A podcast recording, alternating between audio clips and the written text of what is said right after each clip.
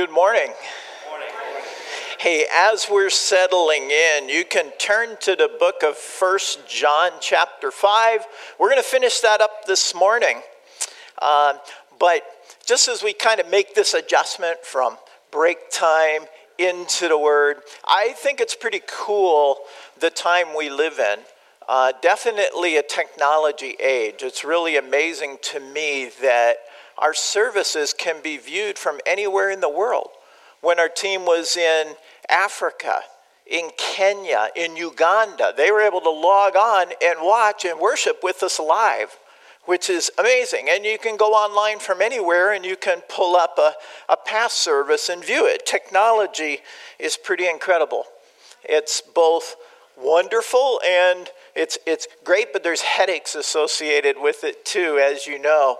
But all of the talk recently has been about artificial intelligence, AI. Have you been hearing about that? It's all over the news. Not a day goes by that there aren't at least a couple headlines on artificial intelligence. And the whole idea was artificial intelligence. John, that didn't come up for me. Uh, it's, it's a computer program that can perform tasks which closely or ordinarily would require human intelligence to accomplish. But it's now programs can do it. And it's not a new concept, it's been around for decades, but until recently, most systems just operated off of you know, an established set of rules. But the revolution in AI comes from what's called generative AI. And generative AI uses machine learning algorithms, and it can generate new and original content, whether that's text or images or even music. AI can create music, and it's hard to tell whether that was created by an individual or by a program. But what's really been, call, been calling attention to AI in the last year is that this technology has now been made available to the general public through chatbots. And a, a very popular one that you've probably been hearing a lot about is ChatGPT. ChatGPT, a chatbot emulates a human conversation. It's almost like you're texting with a friend. And so it's hard to distinguish from that content that it produces from something that maybe an individual wrote. And so they found that it can create a draft for a, a lawsuit. ChatGPT can write a term paper that looks like a student did it. It can pass standardized tests. ChatGPT even took a hand drawn sketch of a website and created a whole website from it. It's amazing what it's able to do. And the headlines this week say that artificial intelligence is going to radically impact two thirds of all jobs in the United States. And many of them will be completely replaced by artificial intelligence. And so it's so transformative that technology leaders are calling on Congress to put a six month hold on AI while they develop rules to make sure that it's used in a safe manner. So I wanted to find out what it's all about. So I created a log on. My son's been using it for a little while. Well, I created a log on this week and went in there and I gave it a little test drive. And so I asked it this question. I said, Well, was Jesus an historical being? Now, this is going to be a little hard to read, but this is exactly what it said. There is strong historical evidence that Jesus of Nazareth was a real historical figure who lived in the first century AD. The existence of Jesus is widely accepted by scholars, including those who do not necessarily believe in his divine nature or message. There are several historical sources, sources that mention Jesus, Jesus, including the New Testament Gospels, the works of the Jewish historian Josephus, and the Roman historian Tacitus.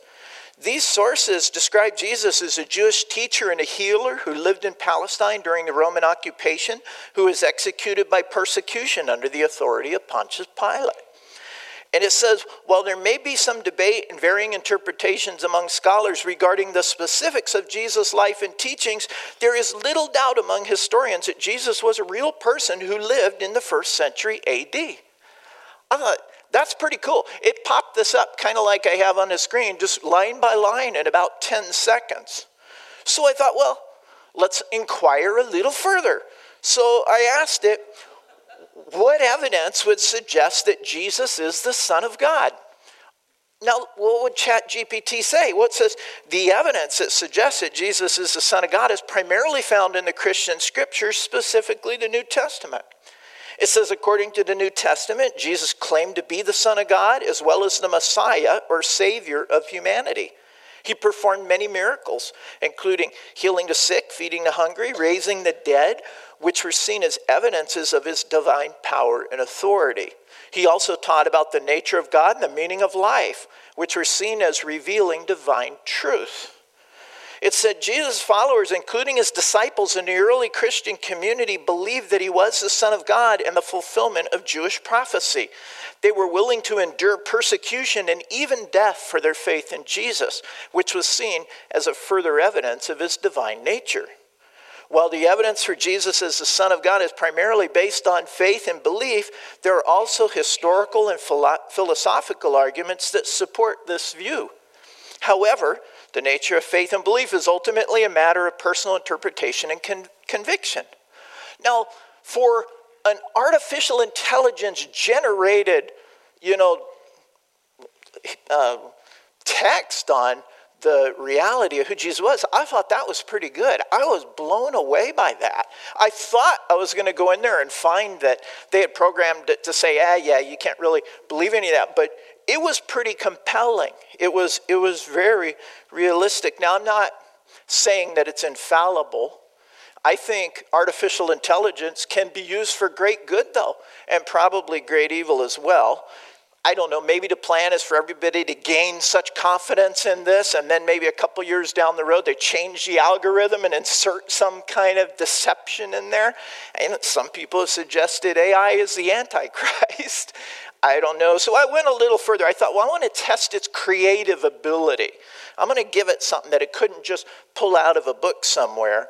So I asked it, can you suggest a logo for Riverside Community Church? And it says, as an AI model, I can suggest a logo design concept for Riverside Community Church. Here's a possible suggestion.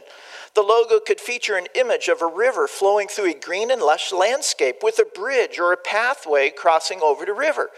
The river could symbolize the community's journey of faith, growth, and renewal, while the bridge or pathway represents the church's role in guiding and supporting its members on this journey.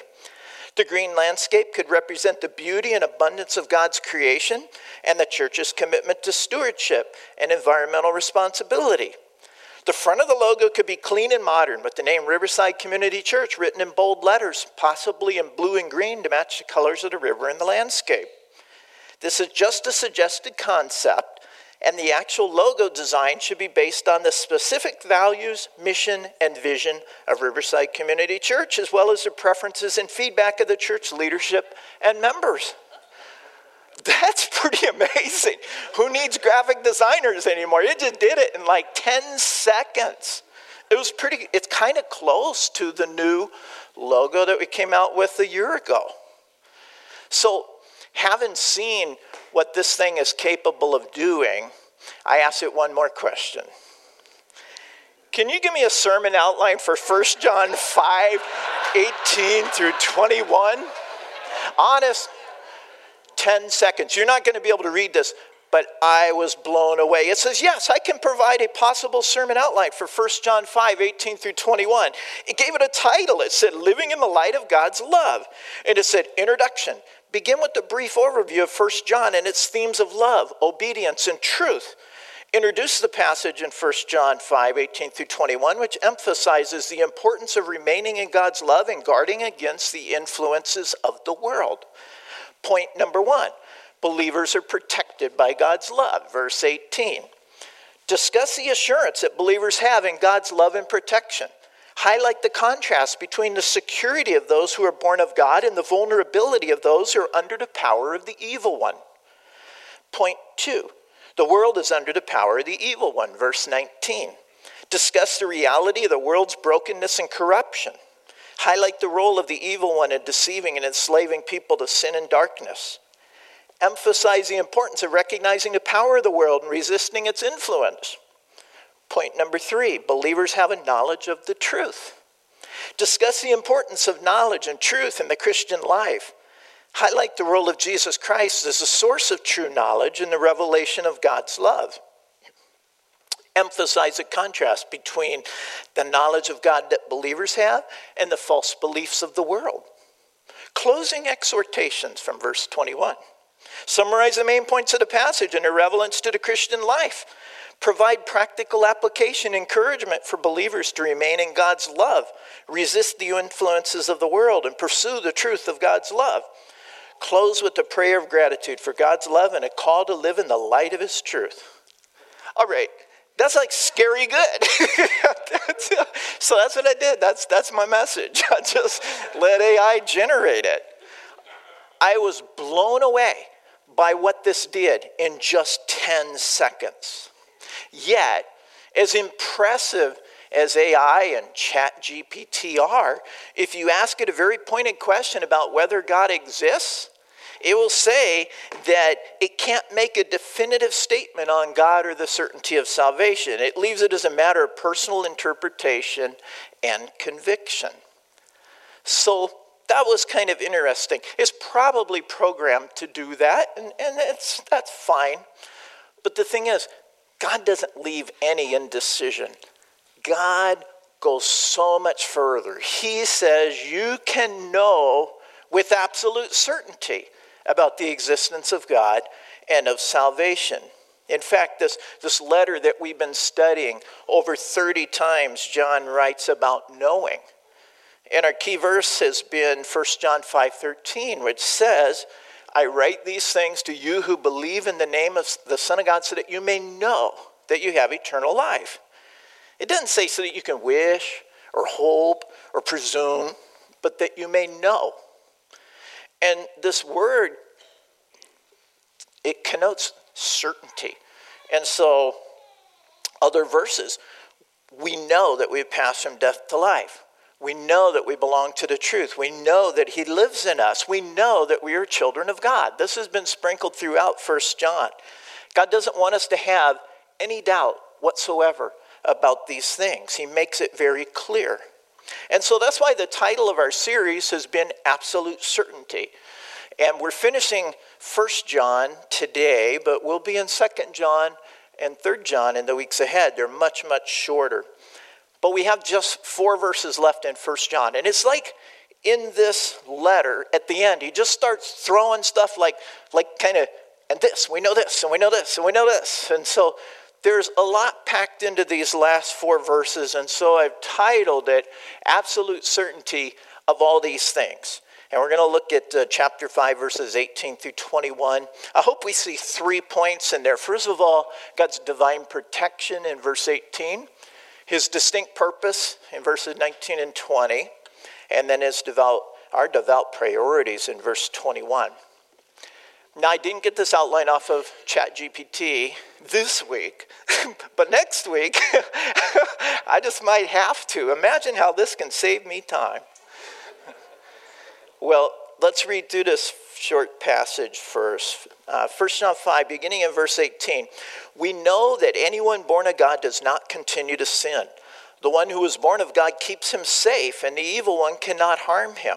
We know that we are children of God, and that the whole world is under the control of the evil one. We know also that the Son of God has come and has given us understanding, so that we might know him who is true. And we are in him who is true even in his Son, Jesus Christ. He is the true God and eternal life. Dear children, keep yourself from idols. And with that, he closes the letter. Now, I want to look first at this idea of divine protection, and we see it primarily in verse 18. You may remember that kind of the theme for Easter two Sundays ago was that of complete transformation. And we talked about how when we surrender our life to Christ, He does something really incredible. He transforms us spiritually. And it's such a radical transformation that He describes it as being like born all over again, remade. And he takes away our old heart of stone and gives us a new heart of flesh, new desires, and new affections. He just completely changes us. And so then we, we come, though, to this verse 18, and it says, We know that anyone born of God does not continue to sin. Now, we also talked a lot about sin the last couple weeks. We saw that sin means missing the mark, right? And the imagery is that of an archer shooting an arrow at a target. And we saw that God's standard, his target is really, really small. His target is moral perfection. And that's not just to be, you know, tough on people, that's because God is holy. And so anything short of moral perfection is sin. And it separates us from a God who is perfectly holy.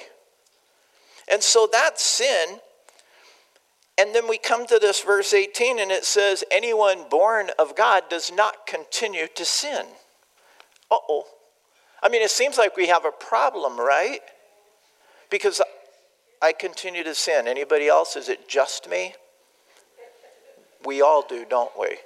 So, does that mean that we are not born of God? Does that mean that we somehow miss this spiritual transformation that's supposed to happen?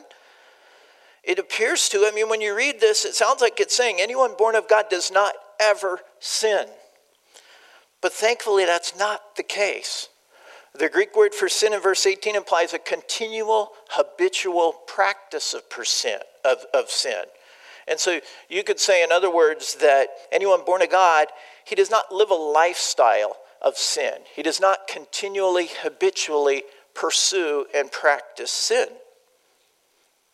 All of us sin and miss the mark, both before we're saved and after. But we saw early on in chapter 1 of 1 John, it says, If we claim to be without sin, we deceive ourselves and the truth is not in us. So, a Christian, though, doesn't have the same relationship with sin that we did before we were saved. A Christian no longer loves sin, he no longer brags about it. It's no longer a pursuit. Rather, it's something that we try to avoid. Remember the words of Martin Luther? I think he said it really, really well. Sin clings to a Christian, a non Christian clings to sin. And so the difference does a, does a Christian continue to sin? Yes. He will stumble and fall into sin. And when he does, it grieves him. And he confesses it, trying his best not to repeat it. So, yes, he'll continue to sin, but it's not a pursuit, it's not a continuous habitual practice. And so, this verse 18 continues, and it says, The one who was born of God keeps him safe, and the evil one cannot harm him. The one who was born of God is speaking of Jesus Christ. Now, if you have a, a, New King James or a, or a King James version, there's kind of an unfortunate translation there. It says that he keeps himself safe. That's not what this verse is saying. It's not saying we keep ourselves safe. It's saying that if we are born of God, he, the one who is born of God, Jesus, keeps us safe. Jesus keeps the child of God safe. If you think about it, love and protection go hand in hand. Just think about a mother who loves her child and the instinctive protection that's there, or a mother bear with her cubs. There's this fierce protection of those children. Now, imagine if God went to such great lengths, lengths to save us, but then he didn't later protect us. One of, one of the greatest modern day stories of rescue is that of the Tham Luang cave in northern Thailand. Maybe you heard about this story. It was the summer of 2018, and there were 12 soccer players from age 11 to 16 and their 25 year old assistant coach. And after practice, they went to explore in this cave like they had done for years very popular thing to do. But it was monsoon season, and the rains came, and while they were in the cave, it flooded the entrance to the cave. Well, they turned up missing that night. And so by evening, they found all of their bikes sitting outside the flooded cave. And they could only hope that they weren't washed away, but that they had retreated somewhere into the back of this cave network. And so this began a massive, massive rescue effort. And this is no ordinary cave. This cave runs for six miles inside the mountains there in northern Thailand. So they brought in specialty divers. The Thai Navy SEALs were to be the best of the best. And over and over, they tried to navigate these narrow, flooded passageways underwater with near zero visibility. And they failed. They couldn't hardly get a few hundred yards beyond the entrance of the cave. One of them panicked and died of asphyxiation, a Navy SEAL. That's how challenging the conditions were. Well, several more days and, and many more failed attempts, and a pair of civilian British cave divers arrived. And they had this unique experience of diving in caves. It takes a very special mindset because panic is all around. And they were used to diving in these restricted caves, and they even created some of their own homemade equipment to do it. I mean, I don't think bravery even begins to describe this feat. And so progressively, they made it further and further into the flooded cave in what seemed like a suicide mission. Everybody said, This is a suicide mission. On day nine, they were more than two and a half miles into the mountain when they surfaced into this dark chamber, and there, huddled together on a rock in the pure darkness, were the boys. And they were all alive, every one of them, and the coach. They'd been sitting in the cold, damp, dark for almost two weeks. Can you imagine? Can you imagine what that would be like? You can't see a thing. They were encouraging one another, trying to keep each other alive. And then imagine the thrill when out of the dark, they start seeing lights underwater. And these lights are getting brighter and closer, and then up out of the water emerges two divers. Oh my gosh, the feeling of relief. Wow. So they found the boys, but that was the easy part. Now they had to figure out how to get them out. This is what the cave system looked like. They were two and a half miles into the mountain, despite having pumped over a billion liters of water out of the cave, there was still a kilometer of this path that was underwater. And this, this illustration doesn't do it justice. It makes it look like it's this big wide cavern. There were places where they could barely wiggle through with their tanks on. It was so cramped getting back in there. And so they began, a team, a team of thousands of people began trying to devise a plan to get them out. Among other things, they drilled more than 100 holes down trying to tap into the cave and get oxygen down to them, but with no success. By six more days, day 15, the oxygen level inside this chamber had dropped below the level that was needed to support normal human function and they realized their time and their options were running out. The only option they would have would try to bring these would be to try to bring these boys out underwater. This is challenging even for the world's best divers. One of them died. And these boys, they didn't even know how to swim. And yet they had to get them out.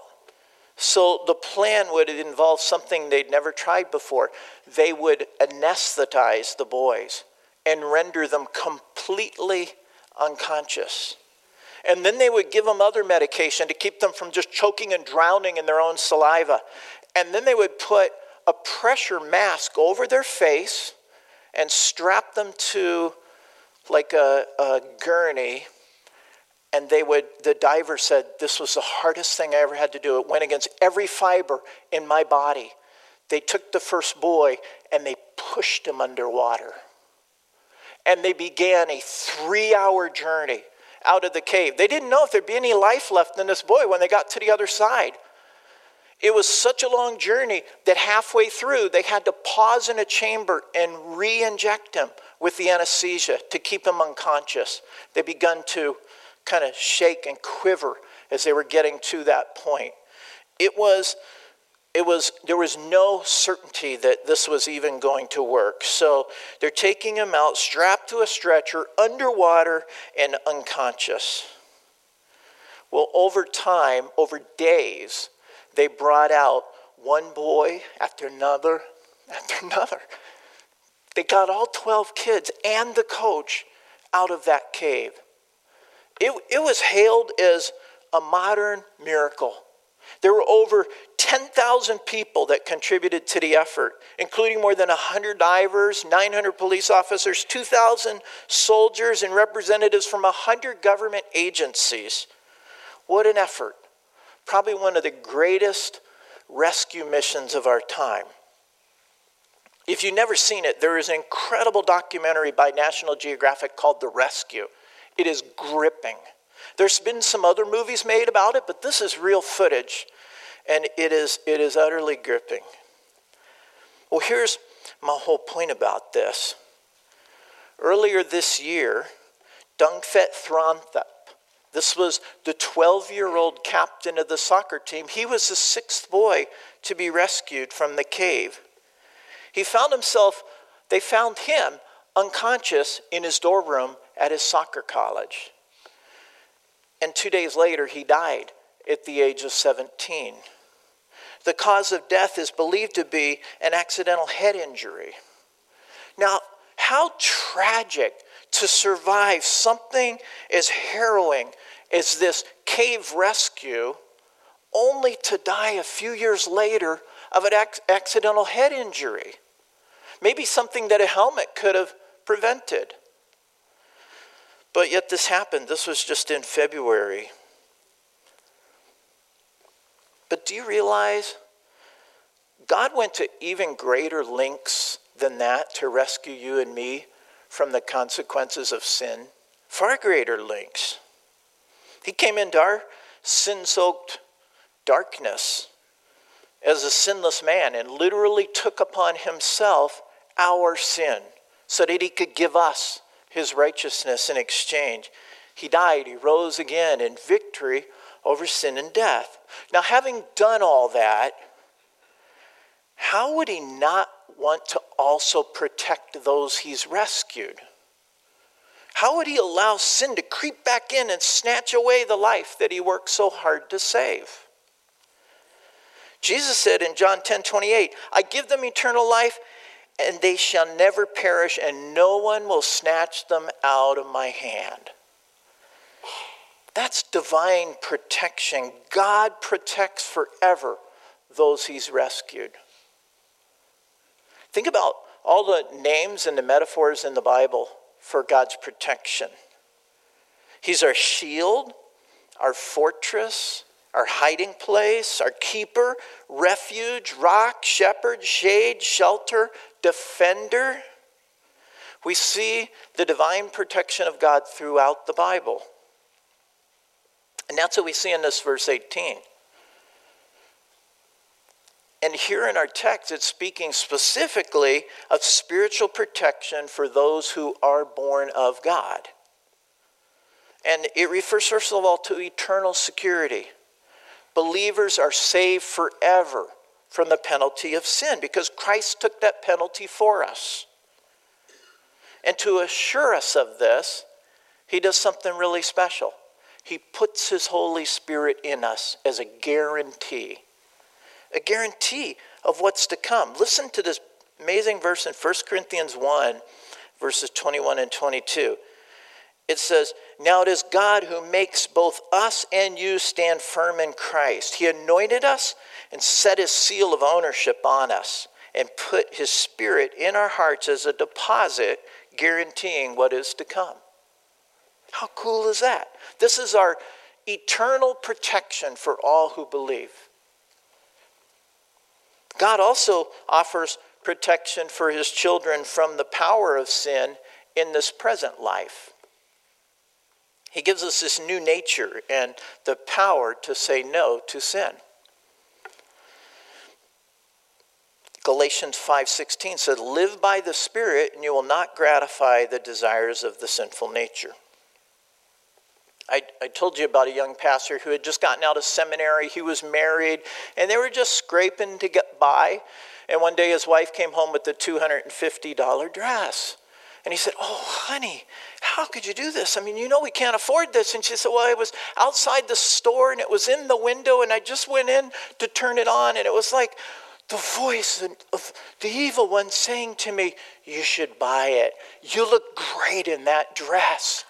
And the young pastor said to her, Why didn't you do like I do and say, Get behind me, Satan? And she said, I did. But he said, It looks great from back here, too. We face temptation, but seriously, we have a choice. God gives us this new nature, but we still have our old flesh. And we have this choice to live by our new nature, the spirit, or by our old nature, the flesh. Pastor Dan spoke so effectively about this last week, didn't he? He talked about playing in the darkness, both spiritually and physically. We play in the darkness, and there's dangers there. It can hurt us, it can even cost us our life. When we choose to step outside of God's will, we also step outside of some of His protection for us. When we play games in the darkness, we're stepping outside of God's protection. He won't always protect us from some of the consequences of our sin. Rather, Hebrews 12 6 says, The Lord disciplines those he loves, just like a father disciplines his son. He lets us endure some of those consequences. He says he disciplines us for our good that we may share in his holiness. In other words, there's a good purpose in God not completely protecting us from all the consequences of our sin. Yes, we're protected eternally, but when we make those choices to play in the darkness, we often suffer consequences. Lying and gossiping, it, it damages relationships with the people around us. Things like substance abuse, sexual immorality, greed, they can have all kinds of negative consequences on our physical health and even our mental health.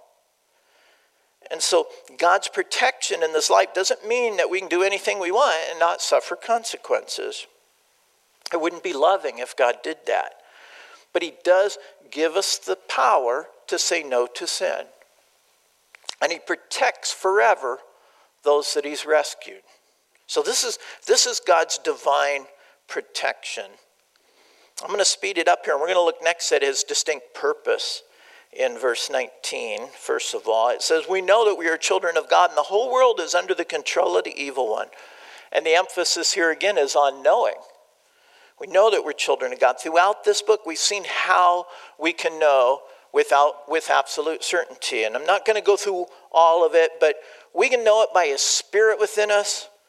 That's the starting point. We can know it by the ability that His Spirit gives us, the desire and ability to keep His commands. And we can know it by the love that that produces for our fellow brothers and sisters in Christ. So these are some of the evidences, and it can only come from a heart that's been changed by the power of God, that's been transformed. Now, by contrast, then the second half of verse 19 says, The whole world is under the control of the evil one. Now, again, by world, it's not referring to the planet, the physical world. It's not even referring to all the people in the world. It's referring to a system, a worldly system. And we described it this way the world is an organized system headed by Satan designed to keep God out. The world opposes everything that God stands for and stands for everything that God opposes. We see it all around us, don't we? Just look in the news. We see it in culture, in media, in schools and universities. We see it in governments. We see it in these religions of the world.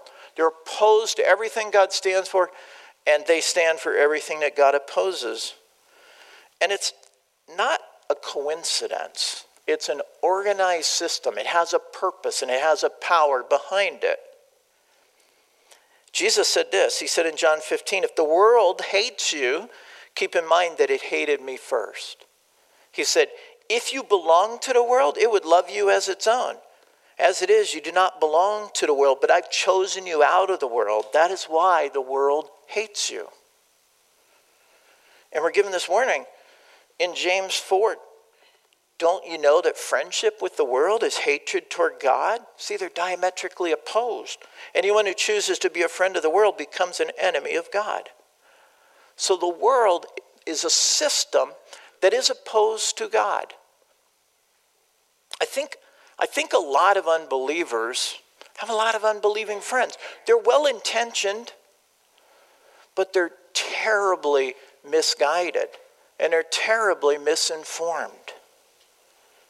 They think they're doing what's good and right, and they're passionate about it, but they're misguided and uninformed. They're, as it says in verse 19, they're under the control of the evil one, and they don't even know it. Now look at verse 20. It says, We know also that the Son of God has come and has given us understanding, so we may know him who is true. And we are in him who is true, even in his Son, Jesus Christ. He is the true God and eternal life. God doesn't want us to live in ignorance. He doesn't. He's come, and one of his primary purposes for coming into our world was to give us understanding. Understanding of who God is, first of all, understanding of the mess that we're in apart from him understanding of how that separates us from Him, understanding of how we can be reconciled to God, understanding of what it means then to live for Him, the purpose for which He created us. He came to give us that understanding. And one metaphor that you see throughout the Bible for understanding is that of light. And I think it's a, it's a great metaphor. Jesus this was said of Jesus, the promise, the prophecy of his coming. It said, The people living in darkness have seen a great light, and on those living in the land of the shadow of death, a light has dawned. And Jesus himself said, I am the light of the world. Whoever follows me will never live in darkness, but will have the light of life. Light. It's a great metaphor because it illuminates and gives us understanding so that we can see, so that we can understand. Imagine being stuck in that dark cave with no light whatsoever. You need light to see where you are, to see what's around you. You need light to guide you out of the cave. Notice verse 20 says that God has come and He's given us understanding. He came and He brought the understanding. We couldn't have figured it out by ourselves. So many religions, man made religions, are man's attempt to figure it out. If you just do this and you just give this money and you just say these things and you just live like this, you'll somehow reach nirvana. You'll reach a godlike state. You'll be accepted by God. That's religion and it's a bunch of hooey. We can't do it on our own. It requires God coming in and giving us that light, that understanding. He came into our dark world and he revealed himself because he wants us to see, first of all, who he is. He, he wants us to see the greatness of his love. He wants us to see the beauty of his character. He wants us to see what the Bible calls his glory. It's like the radiance of his character and his being. He came into our world so that we could see that. There's another beautiful verse, 2 Corinthians 4 6. It says, For God, who said, Let light shine out of darkness, made his light shine in our hearts to give us the light of the knowledge of the glory of God in the face of Christ. Isn't that cool? He shines his light into our hearts so we can see the beauty of who he is. But it's more than just standing at a distance and seeing him like, oh man, that's God. It's drawing us near so that we can share in his glory. Look again at verse 20. It says, We know also, that's speaking of an intellectual knowledge, we know that the Son of God has come and has given us understanding so that we may know him who is true. That second know is different in the Greek. It's speaking of a relational knowledge. It's speaking of this close, personal, even intimate knowledge of God. And this is the whole purpose of, its, of his revelation, it's saying, so that we might know him who is true, that we might know him personally. And then verse 20 continues it says, And we are in him who is true, even in his Son, Jesus Christ. God doesn't want us to just know about him, he wants us to know him personally So he revealed himself, and he revealed the way to have a relationship with the only God who is true. And he wants us to share in his glory. That's an amazing thing. Ephesians 1 says, I pray also that the eyes of your heart may be enlightened in order that you may know the hope to which he has called you, the riches of his glorious inheritance in the saints, and his incomparably great power for us who believe. He wants us to know that. He wants us to share. He wants to bless us with that. This is his distinct purpose for us to see the glory of God and then to get to share in that glory both now and in eternity. So let's look quickly at the devout priorities then. It's just a single verse, verse 20. It says, sure I got it right, there it is. Dear children, keep yourself from idols. Does it? Dear children, keep yourself from idols. It seems like a really strange way to end this whole amazing letter, isn't it? It seems kind of anticlimactic, but it's actually really appropriate. First, it says, Dear children. John uses this nine times in this letter Dear children, dear children. It's like one of his favorite terms, and it, it, it speaks of, first of all, a relationship, but also this real, like, deep affection. Dear children. And he really captured the sense of it in chapter 3, verse 1, when it said, How great is the love the Father has lavished on us that we should be called children of God. And that is what we are children of God. So there's this relational aspect to dear children, but beyond that, it also speaks of someone who's humble and someone who's teachable, like a little child. Jesus said, I tell you the truth, unless you change and become like what? Little children, you will never enter the kingdom of heaven. See, receiving God's forgiveness requires humility and trust. And those things come natural to a little child.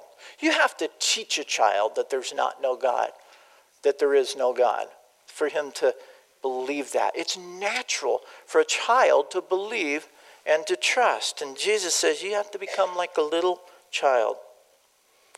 So, dear children, and then he says, keep yourself from idols. When I think of worshiping idols, the first thing I think of is like a statue. And there's some of that.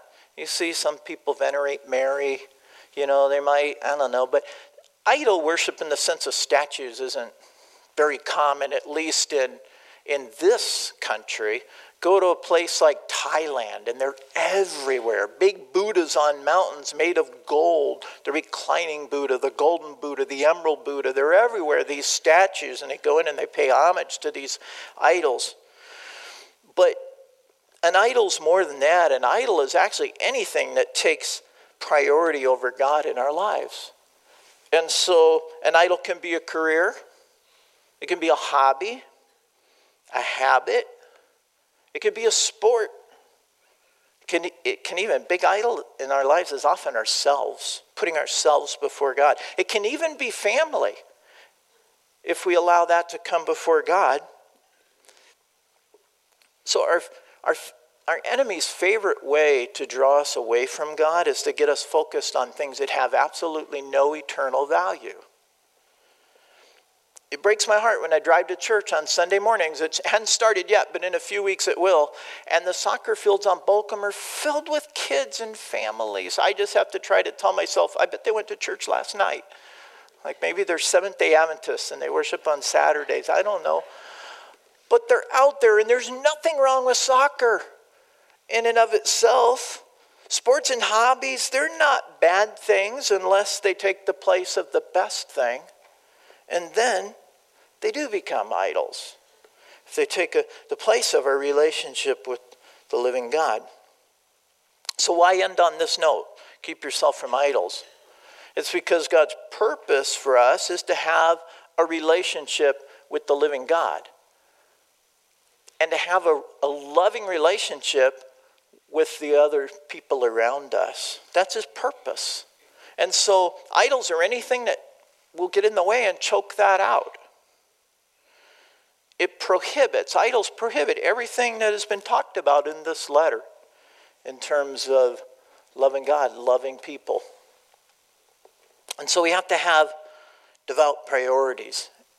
Always place God first. So that's how he ends the book. I need to wrap this up, but I want to go back to the kids for a minute in Tham Luang Cave. Those boys were absolutely helpless in that cave, weren't they? There's no way they were going to make their way out on their own. It wasn't going to happen. They were going to die. It was just a matter of time. In fact, you could say they were as good as dead. They were on their last breath, literally, when help came. And when that rescuer arrived, what did the boys have to do to make it out? It wasn't hold their breath. It wasn't swim really hard. It wasn't figure out where we're going. What did they have to do? Surrender and trust themselves completely to the one who came to rescue them. Can you think of any greater illustration of surrender than, okay, put the needle in my arm and I'm just going to lay back and I'm going to let you take me through this and deliver me out of this? I mean, it is the ultimate illustration of tr- surrender and trust. That's what they had to do. It was the only way they could be saved. Well, the same is true for you and me. We have to surrender completely and trust the one who came to rescue us. Ephesians 2 8 and 9, you know it well. For it is by grace you've been saved through faith, and this is not from yourselves. It is the gift of God, not by works, so that no one can boast. There is no work involved in salvation. God shines His light in our lives so we can see the mess that we're in. And then He shows us the beauty of a God who would come down into our mess the punishment so that we could be set free. He rescues us, He does all the work. We simply have to surrender and trust in Him. Colossians 1 13 and 14. This is such a beautiful verse. For he has rescued us from the dominion of darkness. How cool is that? Think about that cape. For he has rescued us from the dominion of darkness and brought us into the kingdom of the Son he loves, in whom we have redemption, the forgiveness of sins.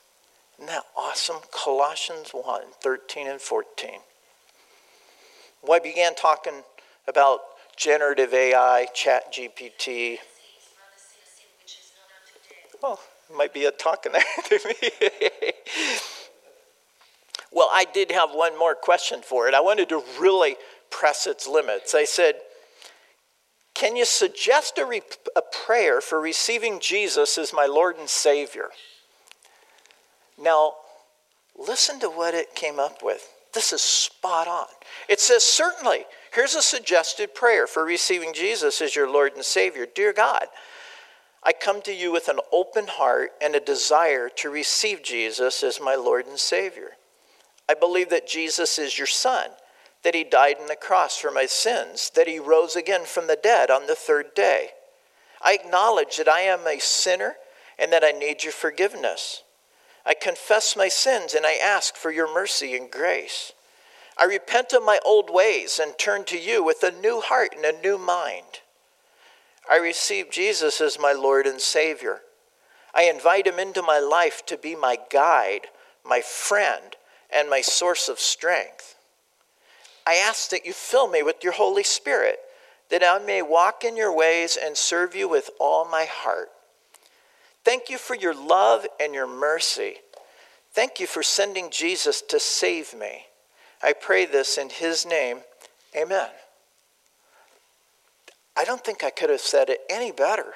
And then it gave this great caveat. It said, Remember, this prayer is simply a suggestion, and that it's the sincerity of your heart that truly matters. God loves you and desires to have a personal relationship with you. That's Pastor Chat. I'm blown away by how good this was. Now, again, I'm not saying it can't turn, I'm not saying it's infallible, but wow, That really captured it, didn't it? Would you pray with me? Heavenly Father, we're lost. We're in a mess. If left to ourselves, we're in the dark. There's no way out. There's, and it's lethal, God. And yet, you don't want us to be lost. You don't want us to be misguided. You don't want us to perish. And so, you did something so marvelous. You revealed yourself to us. You showed us what divine love looks like. And you came into our dark world to rescue us from the power of sin and darkness to bring us into your glorious light so that we might know you personally and share in your beauty, in the inheritance of the saints, of the blessing that you have wanted for us from before time began. And you offer it freely. No work of our own, simply surrender and trust. It's a be- most beautiful story of rescue that we could ever imagine. And every word of it is true. We can be absolutely certain of that. So, God, I pray that every one of us would surrender our lives to you, that we'd realize there's no way out of this alive spiritually other than through you. God, that you would be our highest priority, that we live out the purpose for which you created us to know you, to enjoy fellowship with you, to be with you, to be to share in your glory. So God, thank you. Thank you for what you've done for us, God. And we pray all these things in Jesus' name. Amen.